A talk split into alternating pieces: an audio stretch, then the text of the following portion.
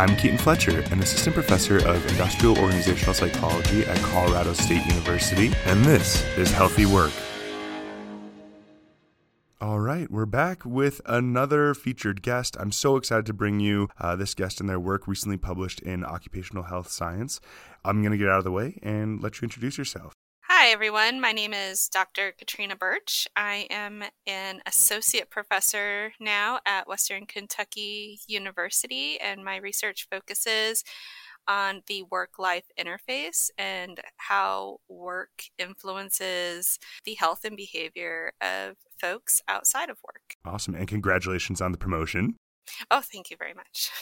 So, we are talking about your recent paper on work to school conflict and alcohol consumption. So, I would love it if you could give a brief overview of that paper. Yeah. So, my co author and I, a former master's student, Faith Rollins, this grew out of her master's thesis research. And she was really interested in alcohol use in college students and how potentially work to school conflict influenced alcohol use in in college students. And so this was kind of a joint effort of ours, me with my interest in the work life interface and Faith had done some undergraduate research in another professor's lab who looked at alcohol use with college students. And so combining kind of my expertise in the work life interface and her undergraduate research interests in alcohol use in college students, we really came up with this this idea together. And so what we did was we conducted a 14-day daily diary study to look at work school conflict and its associations on alcohol use for college students during the early COVID 19 pandemic. And we also examined tension reduction expectancies as a potential boundary condition on this relationship. And what we found was that by itself, work to school conflict did not have a significant relationship with alcohol use or increased alcohol use, but that students who held these negative kind of expectancies around alcohol, that alcohol would somehow reduce their stress or their tension, right?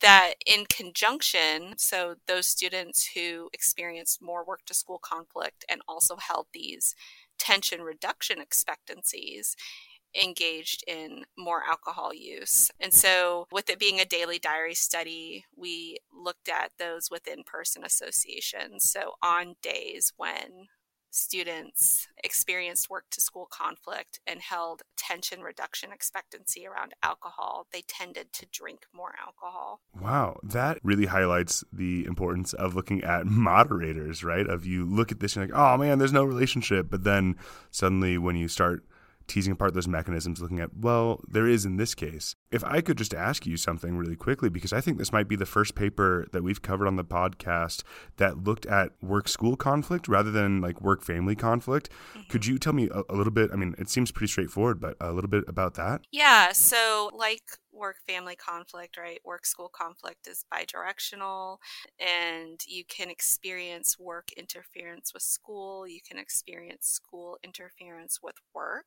For college students, their role saliency is likely around their student role. And so it makes some more intuitive sense that students may experience the the direction that that we examined here in this paper which was work interference with school. And these kind of ideas around role conflict you know, really grew out of the work family literature. And so we incorporated some of that within the paper. And so with this paper, it, even in the title, I think it highlights that it was done during COVID 19. Do you think that would be any different? I'm asking you to speculate. I'm so sorry. but would it be any different, you know, uh, not during that major stressor? Or do you think it, we should still find those relationships? Yeah. So, you know, when we first kind of conceptualized the study, we were not expecting the COVID 19 pandemic.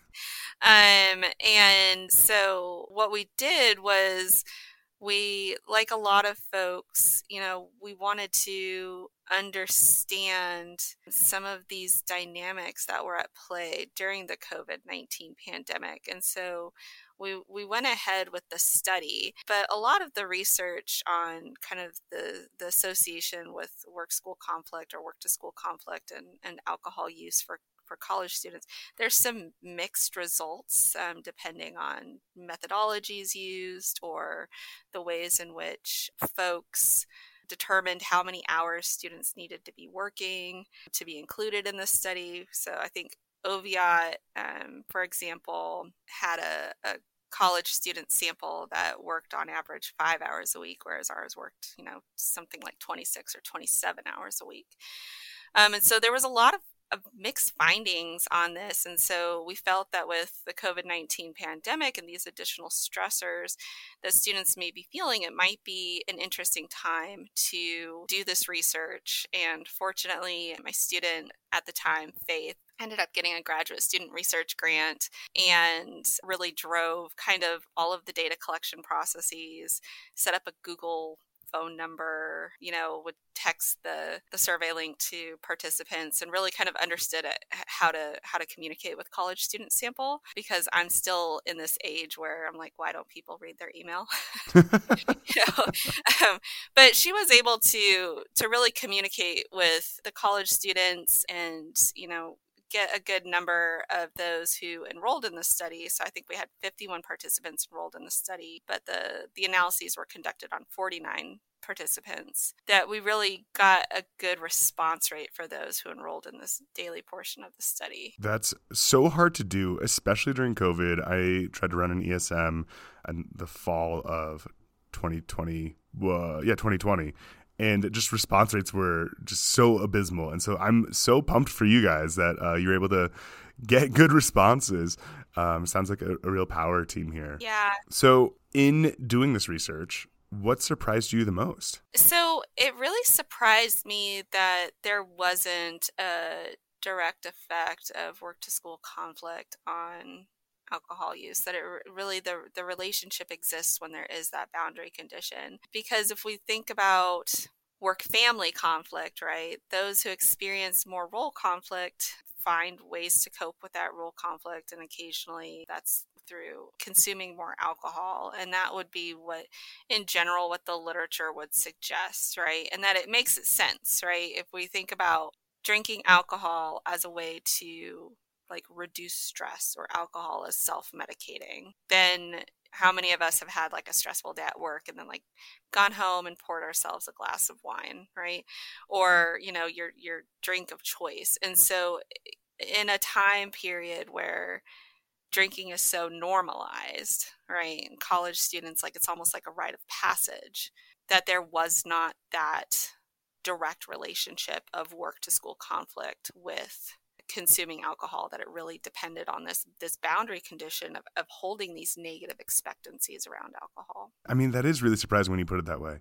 Cool and so if i'm a manager what should i do with this? Yeah, so you know, practical recommendations are always really important and something that I think academics struggle with, myself included. But really, one of the things that has been bothering me lately is this kind of this focus on the individual being responsible for their own health and well-being where in reality, right, we all exist in a system, and you know, there are organizational things that can be done as well. Making your EAP uh, program accessible, having supports within an EAP program for things like problematic drinking, right? Because problematic drinking is potentially a coping mechanism for stress or strains that can sometimes get out of hand. And one of the things that is interesting with kind of the college student literature is that the idea is that students are going to be employees in organizations at some point beyond their college career and the coping mechanisms that they develop in college can follow them into their careers. So having accessible um, employee assistance programs that have supports for things like substance use can be very beneficial. I love that. And i could not have said it any better myself about uh, the focus on changing the system or interventions at the system level, protections at the system level. and sort of removing that onus on the individual to some degree. It's definitely, I think, one of the primary goals of this podcast, too, is to highlight how we are part of that broad system. And so I really appreciate you putting it like that and making it so clear. Oh, thank you. My final question, and the one that I get the most excited about why do you do this work? Well, I'm just passionate about the work life interface and everything that the work life interface involves. So, I am a bit of a weird IO psychologist. I don't think of the employee first. I think of the person first, right? And that all employees are people who have roles and identities that exist with outside of the workplace, right? And understanding the dynamics of how these roles interact is something that I've always been passionate about ever since I got interested in IO psychology as a, an undergraduate student. For a long time, I was a single mom. So, you know all research is me search to some to some extent and so having that unique life experience that I had as as a college student and a graduate student being a single mom really made me so much more passionate about understanding how our roles can intersect with one another and how that can influence our, our health and our behavior at work and our health and behavior at home. Yes, that's beautiful. And I think one thing too that's really cool about this paper and that we don't really get to talk about much on this podcast is another role that we have as academics, and that's the mentoring side of things, because this was first authored by your former student. And yes. I think that is so cool. And congratulations to you as a mentor and to her as the first author on this, and now out there in the real world doing the real good work. Yes, yeah. she is. Uh, she is fully involved in her practitioner role as a master's level IO psychologist, and I love well, I love being able to mentor students, but I really love being able to kind of, I don't feel like I'm bridging these two worlds of, of science and practice, right? And being able to instill in, in my master's students the importance of evidence based practice and that the focus is, is on practice, right? And how we can use science to inform practice. And so, very proud of Faith, who was an excellent student and is, I'm sure, crushing it in her practitioner role as well. Yes. Well, thank you so much for your time and for your work. Oh, thank you so much for having me. I really appreciate this. Bye. Healthy Work is a podcast written and produced by Keaton Fletcher and Mariana Arvan, mixed and edited by Keaton Fletcher, artwork by Keaton Fletcher, and our music is Zero Micro Song by Steve Combs. Please like us, follow us, and subscribe on whatever podcatching software you use, and leave a review in the iTunes store. It really does help get us out there.